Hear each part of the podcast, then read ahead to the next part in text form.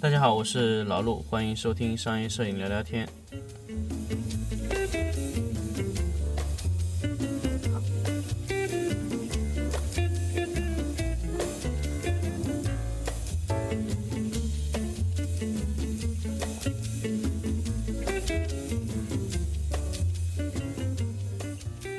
那么这期节目来跟大家聊一聊上一期灯光的灯管的这个问题啊，没有聊完，咱们咱们再进阶去聊一聊。因为最近呢，有几个呃，有一些朋友跟我说了一些灯管的一些事情，我觉得确实是灯管还有可聊的部分有很多，甚至可以帮大家去探索到一个新的一个程度对灯管的理解。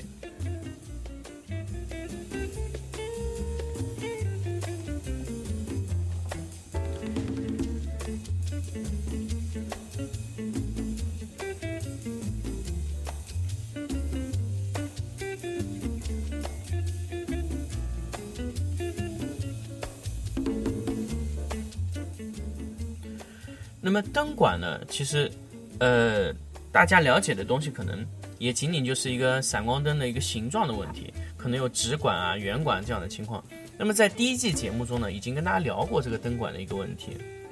那我们再来继续深入的去聊灯管。首先，灯管的厂家呢，基本就是可能就是大家了解到的，可能就是海曼，再加上一个国产的一些乱七八糟的一些杂牌厂商做的东西。那么杂牌厂商和海曼的区别是什么呢？首先就是杂牌的灯管，它会有一个放电不均匀的问题，也就是它放电的时候，它整一根灯管它不能整根灯管平均的发光，它只能发三让一半的管子或者说三分之二的，甚至只有三分之一的管子是均匀的发散的光线，其他位置的光线发散的时候，它光线的亮度啊。完全就是不均匀的。那么，呃，这种灯管不能说它不能用，但是在专业的领域上它是无法使用的。它仅仅能用在一些非专业的领域上，比如说，呃，你要求不高的情况下去使用这种灯管可以用，但是如果你需要稳定性很高的情况下的灯管呢？它无法使用，那么也就是专业的领域的灯管，比如说现在我们对灯管的色温有要求，对灯管的电极的放电性能有要求，甚至我们要做 IGBT 线路怎么办呢？只能选择就是有保证的大厂的产品，那么也就是海曼。海曼是一个可能大家听的非常多、非常响亮的一个品牌，就说我的灯管采用进口灯管，海曼灯管。在大家在买灯光的时候。呃，很多的灯光的厂家会告诉你，我用的是进口海曼灯管。但其实海曼的灯管也有非常多的文章。首先，海曼有两个工厂，一个在深圳，深圳有生产一部分灯管；另外一个在德国，那么德国也有生产一部分灯管。啊，那么德国的灯管。它的品质要求、充气精度、镀膜的这个完整度，包括的玻璃厚度，啊，整个触发电极的整个性能，它都会要求很高。所以德国的海曼管是值得呃信赖的管子，但是也不是特别容易信赖。那么在后面我会可以跟大家慢慢的去聊下去。首先，国产的海曼管最大的问题是什么呢？穿白。啊，穿白是什么情况呢？就是大家可以在用到两年到六年的情况中，海曼的灯管，它会在全功率放电的时候，由于它的充气纯度不高的情况下，它会在电极附近一端的电极附近形成像白雾一样的东西。那么那种白雾就会造成整一根灯管的放电不均匀，在局部的位置产生色温偏移。亮度不准，也就是产生了和国产灯管一样的问题，这样会造成首先第一个就是色温偏移非常大，啊，正负三百 K 那简直就是洒洒水了，那很轻松就是正负三百 K 的漂移，那甚至有些能到五六百 K，甚至还有一个情况呢，就是功率也不足了。海曼的有一些假设说它是用的海曼管子。但是海曼的控制精度不高，因为闪光灯的灯管几乎都是定做形式的，就是工厂给要求、给标准、给预算，它给你制造出那样的灯管。那种灯管，如果你的要求不高，强行做到一千瓦，产生白雾的同时，就会严重损伤灯管的呃最大放电功率。那么它的最大放电功率呢，本身是一千两百瓦，连续的通过。全光闪烁导致灯管上起了白雾以后，这根灯管的损耗可能就只有八九百瓦了，因为它这个放电啊，在一部分地方它是不产生功率的，所以它会让整根管子在局部一些位置压缩了那个闪光气体，所以它的效率非常低，造成灯管会在呃局部的位置放不出电，啊，这个问题很严重。那么一旦灯管进入到了白雾状态。它的损耗白雾增加的速度会加快，所以现在神牛的有一部分的灯管它会出现白雾的状态，呃，也就是这个这两年非常的担心的问题。老陆一直在担心神牛的这个灯管的问题，就是它这个呃六 AD 六百上的那批 Omega 灯管已经出现了很多白雾的问题，两年多用全光闪烁出现 Omega 灯管。出现了白雾，那个那个灯管是海曼产的，那么这个灯管就是全光吃不消啊，这个这个一方面可能和海曼定制的标准有关。那么在 AD 六百 Pro 上面的灯管，呃，现在用了一年多没问题啊。那么现在来看，AD 六百 Pro 定制的那根灯管，应该是呃海曼里面要求比较高严。呃，品控的苛刻度非常高的一个灯管，那么神牛的一千两百瓦的散客呢，就更严重了，就是跟大家说的，就不光是白雾了，直接损耗了功率，啊，那这个功率损耗是非常严重的，所以，呃，当然你可以在两年时候你更换一次灯管，但是如果你觉得这个成本你是可以接受的话，当然你也可以选择用那种灯管，呃，去更换。但是它的损耗会非常快，但是神牛的散客一千二的它这个损耗已经过大了，它这个已经不在一年范围内就已经成批出现这个散管的功率减弱，呃，这个神牛还还在解决，所以散客的一千二其实老老陆很长一段时间是不推荐大家购买的。这个灯管只要它的这个，只要它的这个问题不解决，就一直不能买啊。如果说。你能解决这个问题？闪客一千二，从线路设计上来说是可以的。那么也之前有跟大家聊过双线路的问题，因为神牛完全采用 IGBT 纯 IGBT 线路的话，就会让灯管在全功率放电的时候造成这根这根灯管的压力非常大。当然，这个不是神牛一家的问题，包括宝富图，宝富图的灯连续全光使用，每天高频次的使用的情况下。一年以后衰减也非常大，不可能很很小的。它的五百瓦的可能没有问题，现在主要的问题出现在一千瓦和一千两百瓦的灯头上面，因为这两个灯头他们用的灯管几乎是差不多的，但是因为用一千瓦的，呃，保富图的用户啊几乎没有全光在用的，但是神牛现在有一部分用户啊，他已经使用全光使用了。半年就是每天全光输出大概一千五百次，半年就已经衰减了，而且在灯管上形成了白雾。那么保护图的灯管全力、全速、全功率的闪光、高频率、高负载的使用，可能有点吃力，因为大家知道，拍摄家具这个行业，家具对灯的功率要求是非常高的，可能莫名其妙你就已经开了全光了。你这个全光，可能你这个灯一直就是处于全光状态的，啊，你很少有使用说很低功率的，几乎都是全光，不停的放电，不停的放电。如果你的灯光、你的灯管耐久度不高的话，一定会产生这种问题。啊，我们现在，呃，在海曼的灯管上确实出现了这个很多的问题。首先，首当其冲就是爱玲珑，因为爱玲珑。我们有三百多个灯头，呃，基本在四年左右的时间，有一半的灯管全部是在闪管的一半位置起起了这个白雾，这个问题非常严重。这种问题严重到什么程度呢？色温一定有将近七百 K 左右的漂移。第二个，比如说你的电箱上输出给这根灯管的功率有两千四百瓦，可能到了这个灯头上就剩了一千瓦，你就仅仅只能输出它一个零头的功率，当然还不算线损，不算线损的情况，它把你损耗成了一千瓦的灯，啊，你明明是个两千四百瓦的电箱，但是灯管帮你损耗成了一千瓦。这是一个非常痛苦的经历，有地没呃叫有利没处使啊，而且灯管的偏移非常大，在这种情况下，只有换灯管这一条路。但是呢，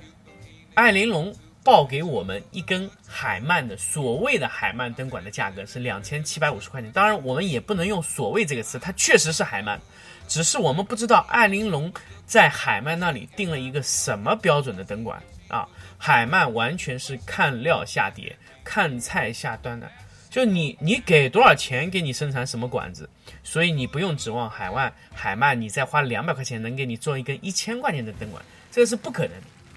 那么灯光厂它到底是定了一个什么性能的灯管呢？不知道，不清楚。但是你这个灯管啊，灯管现在大家也也都知道，维修换灯管出门不保啊。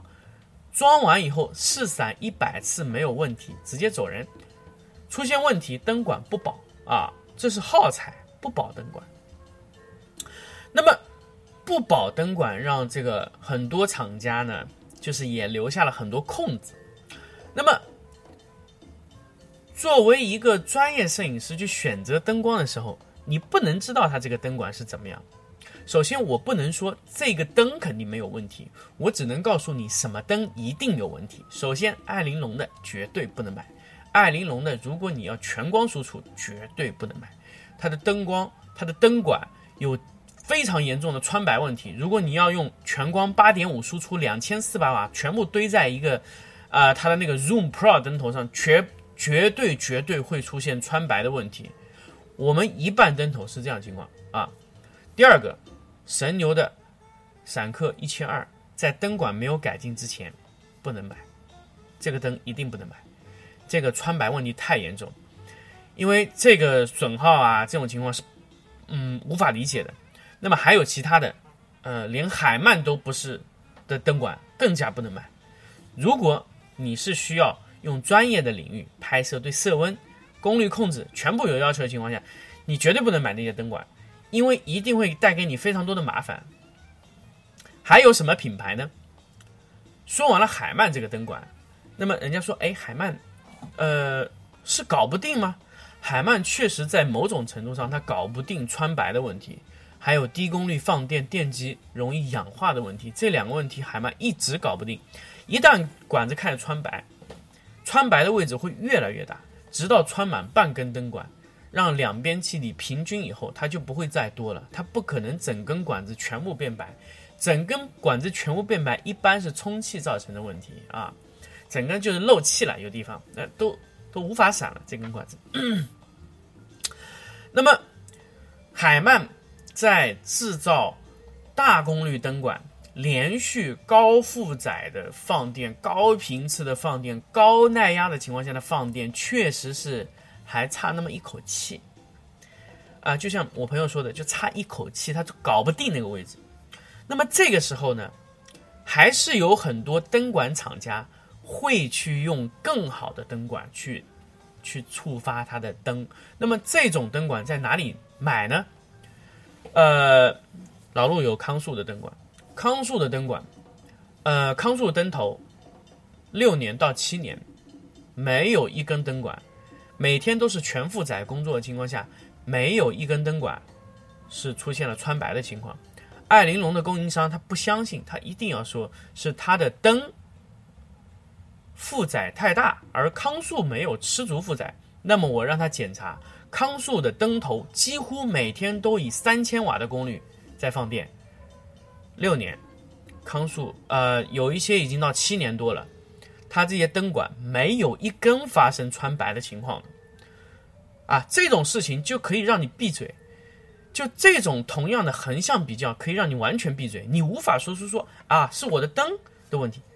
咱们在同一个情况下使用的，你的灯管就是穿白。那么有时候有一些解释也比较苍白，你比如说，啊，说这个是正常的，海曼说是正常的，海曼的灯厂说会穿白，是属于正常情况。那么我就想想，想问一下，这种灯管穿白功率减小了一半，是属于正常情况吗？当然不正常。那么你说的这个灯管在这个情况下就是要属于正常损耗呢，也不正常，因为你全光放电你达不到这个性能，你强行使用海曼这个还无法制造这么大功率灯管的厂家，在制造上面你就是有缺陷的啊。那么为什么康素是没有这个问题呢？当然我们查的非常仔细，康素的灯管拿过来以后上面写着本身灯管。呃，但是我不确定这个厂家是不是叫本身，可能是康素在这个灯管里面的系列命名为本身。本身我检查了一下，本身是闪光灯灯管发明人。呃，这个本身的灯管啊非常强悍。那么之前我有把康素的灯管发给这个我朋友看，朋友一看说，这个应该是海曼制作的。但是我一直认为康素的灯管不是由海曼生产。因为康素的灯管，它的厚度、它的镀膜的精度，还有它的玻璃的纯度，包括它里面充气的能力，和海曼的灯管完全不一样。它的镀膜是发偏蓝一些的，更冷一点。海曼的管子的镀膜偏暖一些。那么，如果说镀膜颜色有区别的情况下，说明它里面充气的评级的电压是完全不同的。因为你这个暖冷。说明它里面放电的性能时候是不一样的，这所以这个管子肯定不同。那这次我朋友去去了德国福特 Kina 的时候，他发现啊，确实这根灯管确实不像是海曼生产的。他最后在德国的一个边境的一个小店，呃，一个一个一个工厂里找到这根管子。那么这个工厂非常非常非常的有名，但是在中国可能不太知道，我们现在也不清楚，他也嗯没有跟我说是什么品牌。我拿他给我看到的样品和康素的完全一致，包括包括镀膜，还有上面触发片，还有它的电机插入的方式啊，完全一样。这根灯管非常贵啊，它是三千瓦秒的，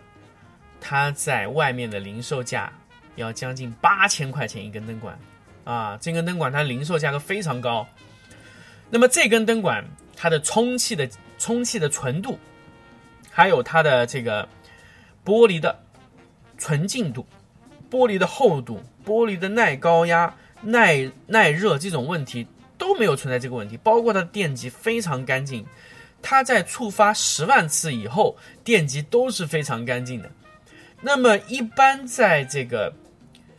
呃，这个这个海曼的管子触发十万以后，它的电极上会发生白色的雾状的东西。有点一样的东西，那么说明这个电极已经被氧化了。电极氧化的情况下，触发的时候效率就很低了。当你的电极被氧化掉三分之一的时候，那你这个电极几乎很难触发了，容易漏闪。那么这就是为什么海曼灯管容易提前报废，也就在灯管没有摔碎的情况下，也没有漏气的情况下，就已经直接不触发了。就是这个电极的问题，它在一部分关键位置经过氧化，它就无法触发，一会儿触发，一会儿不触发。这就是为什么有时候我们在，呃，有时候放闪光灯的时候，突然发一次非常小的功率，突然又放非常大的功率，这就是它触发不稳定了，它的这个电极啊被氧化了，导致这个问题。那么当然，我们在到那边以后呢，我们也通过一些关系，他们有通过一些关系问到了啊，这根这根灯管只有哪几个品牌是使用了这根灯管的？布朗和康素，还有一个贝尔莎，这三个品牌是用了这根灯管。那么可想而知，除了这三个品牌之外，所有的品牌都没有用过这根灯管。那么其他的品牌在全功率放电的时候，一定会产生白雾的情况，是一定的，百分之一百肯定会产生白雾的情况。如果说它是全功率放电，一定会产生这个问题啊。那么之后呢，会有另外的一家厂家，厂家也可能采用这种灯管，因为他们也在测试这个灯管是不是可以用在我们灯上，正在测试。如果这根灯管一旦成功应用在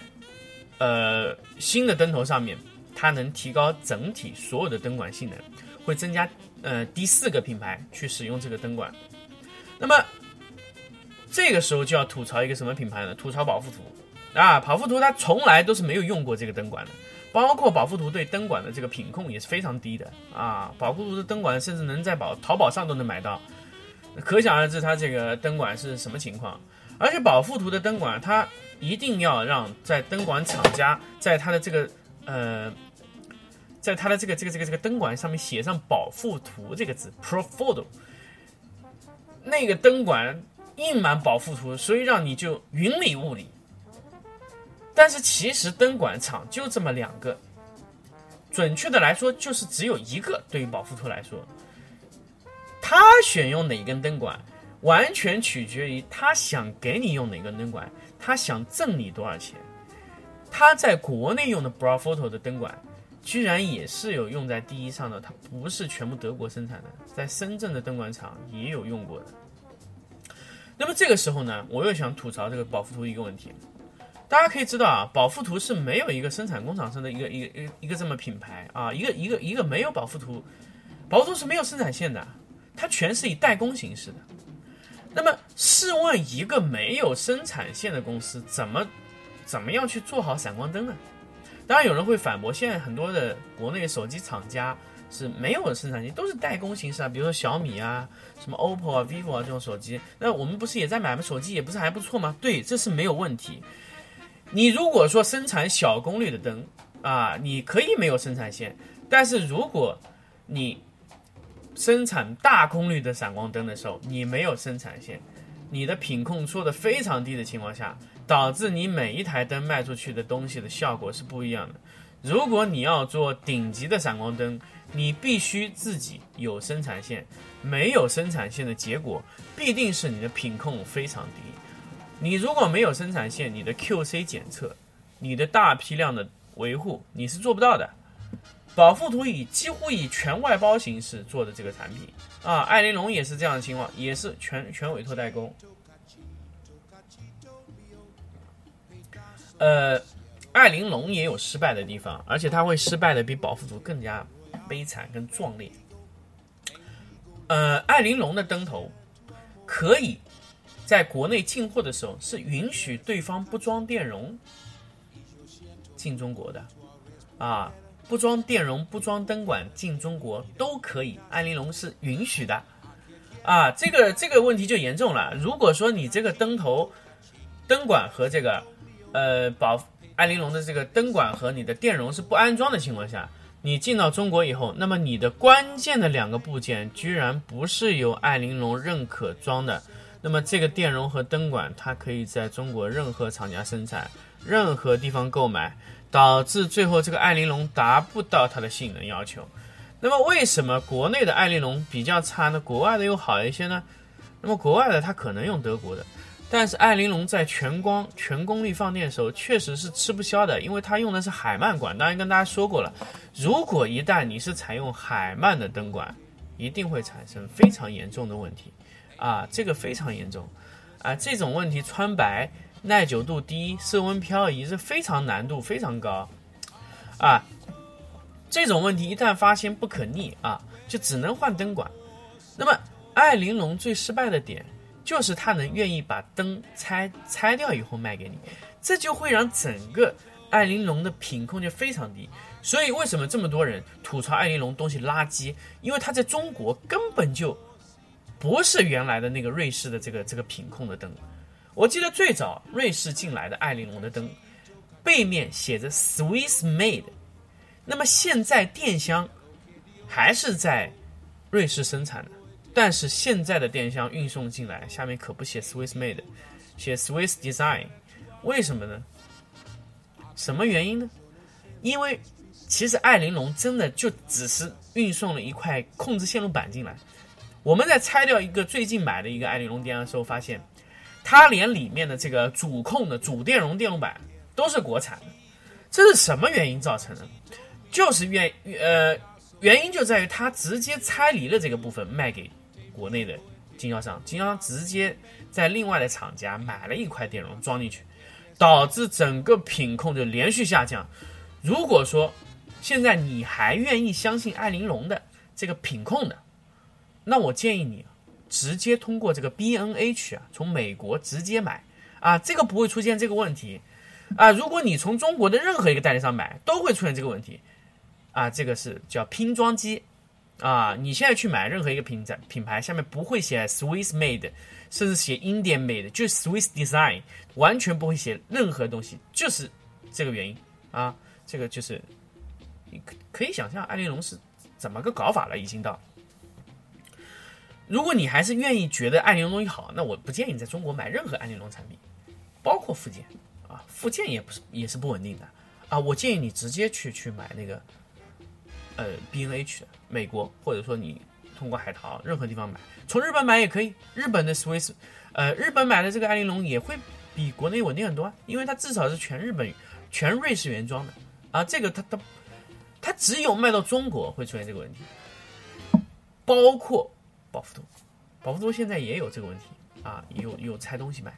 啊，不一定全部是某个地方装的。其实保福度哪怕不拆着卖也有这个问题，它本身这个产品都是五湖四海的拼装之后，它比如说设计出来第一批灯是非常好的，它到第二批灯的时候可能那个电容已经没有了，它就用其他的产品替代进去，然后再卖出来，品控就非常有问题啊。我不能说保福多每一个东西都不好。但是至少它的品控，我可以证明它是有问题的，啊，那么现在唯一对自己的品控要求非常严格的，也就是我了解的只有两个品牌对自己的品控要求是非常高的，一个叫康素，一个叫贝尔莎，这两个品牌要求所有的所有的东西都必须在。德国原装完成，包括维修的配件，必须从德国原厂订。你如果说你的东西不是从德国原厂订过去的，康素康素直接啊不愿意给你维修了。你这个灯它只如果你的供应商在国内去订它的，呃，国内去做它这个这个这个东西，去用国国产件替代的话，直接取消经销商资格，非常严严格。这个康素这个问题。包括贝尔莎，贝尔莎完全是封闭的，你哪怕坏了，国内修不了，只有直直接直寄国外修维修，但是中国解决不掉这个问题，就直接连中国给你这个维修的资格都不给你设，就是非常非常非常稳定。那么一般康素的用户就会用贝尔莎系统。啊，这两个是互换的，康素和贝尔莎几乎是互换，因为两个品牌能达到一致的性能、一致的强度啊，包括一致的稳定性。那么布朗和贝尔莎控制呢？布朗的品控相对就差一些。布朗不是说他的品控，他对经销商的管理也非常严格，也是不愿意拆拆的东西卖的。那么布朗也必须全部要求瑞士进口，这个是这个是最基本的啊。那么。但是布朗也是五湖四海的东西。首先，布朗它的东西也不是完全都是非常优秀的产品用进去的。但是康素对自己的产品要求非常高，导致康素没有特别便宜的东西，都是上好几万的东西，都非常贵。那么，而且康素的灯非常老掉牙、老气，非常老气。这种灯简直就是和光宝的设计有的一拼，完全就不像一个闪光灯。啊，现在如我们现在的理念来看，完全完全不像一个闪光灯，而且它的外壳几百年不改变，完全就是靠拼它的材料、拼它的性能、拼它的这个制造经验去做出来的产品，那价格也非常高啊。这个这种这种灯用的是本身的灯管啊，性能也非常好，耐久度非常高。但是如果按照我们中国人现有的这些摄影师的思路，他不会去买康素，因为首先康素这个牌子不够响。啊，不够响，没听过这个牌子，对不对？我只现在摄影师也不也也也不愿意说是天长地久的用一个灯，可能时间一到我丢了嘛，可能是不是啊？可能砸坏了，什么都有可能，所以它它没有这种这种说耐久度的试验啊。但是如果说你要大功率的强高强度的使用，本身的灯管康素的电箱啊，这个用起来才是比较稳定的情况。那么未来国内会不会有改进呢？国内现在来说，大功率的灯头、大功率的电箱，唯一有希望的就是金贝，啊，神牛可能在大功率的情况上面可能是有很大问题的，因为它的现在的灯管穿白的问题一直解决不掉，一直解决不掉，灯管几乎都容易穿白，包括 AD 六百也在穿白，AD 六百 Pro 呢是没有出现过穿白这个情况。现在来看全光全全功率闪没有出现这个情况，但是 AD 六百已经出现了穿白这个问题了。那么这种高功率的情况下，可能可能神牛可能有点力不从心了，在这个情况下，所以唯一在国内未来有希望做大功率的灯头和电箱的。就是金贝，我们可以在后期去强烈关注这个国产的这个品牌，啊，因为这个这个灯确实是现在看来是唯一有可能制造出可以向国际品牌去媲美的这些大功率灯头和电箱，所以我们在后期去看，当然金贝的这个设计啊，其实也属于比较老掉牙，就是没有像神牛这么好看，没有神牛这么呃科技感啊，神牛确实是它把这个灯啊造成了手机。啊，特别有科技感，遥控啊，屏幕大屏幕的啊，甚至这个东西可以调节啊，多屏幕查看啊，甚至升级升级固件，这是完全没有看到过的一种概念。神牛几乎就是和宝富图一种一种设计理念，就是完全把灯造成了手机啊，什么什么手机控制啊，蓝牙遥控啊，各种的一些功能，还有包括通讯啊，它都做的非常先进，但是到头来不稳定啊。它的灯管问题，现在可能它并不是出现在这个，这个叫，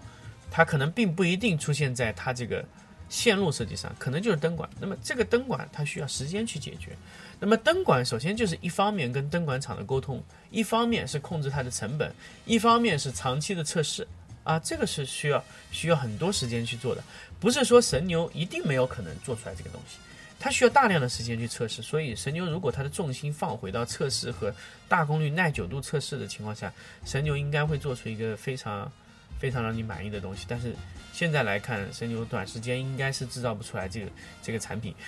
但是未来我知道国内有很多拍摄家具、家纺床、家纺的产品的东西，呃，这种产品的摄影师会会有听我这个节目，所以现在来说，国内的大功率灯。还可以，还是需要观望。那么 P 三呢，在稳定出货的时候，可以持续的去买一些，尝试去替换。那么如果说一年以后下来稳定的，那么 P 三就可以大规模的推放，推放市场啊，那肯定可以。那么 P 三现有的测试持续时间、放电功率都是完全达到一个一千两百瓦标准的灯光的，包括它的持续时间也是非常好。P 三的放电性能。呃，它的持续时间的性能甚至比康素还要好，因为康素那些老的电箱它是没有 IGBT 线路的，所以它在拍摄稍微有一些动态的时候的东西呢，会有一些模糊。这个也是是老牌电箱的一个一个通病啊。那么现在的康素会不会去生产这种大功率和高速结合的电箱呢？这个就要我们要看后期的这个发展的情况了啊。那么这一期节目去聊灯管的。反正也就聊到这里了，因为也基本上跟大家聊的差不多了。因为在海曼上面的这个灯，这个这一根极品的工业级的灯管，也跟大家去聊了这么多穿白的问题，都确实聊得非常清楚了。包括吐槽了一些啊国外的一些比较坑爹的品牌，就是完全坑你钱的这种品牌啊啊。那么接下来怎么选灯？我想如果大家在这个基础上可以去考虑的话，你完全就知道我应该买怎么样的灯啦，灯应该是怎么样啊。那么，呃，那么这期节目呢，我们聊到这里，我们下一期节目咱们来聊一聊便携闪光灯。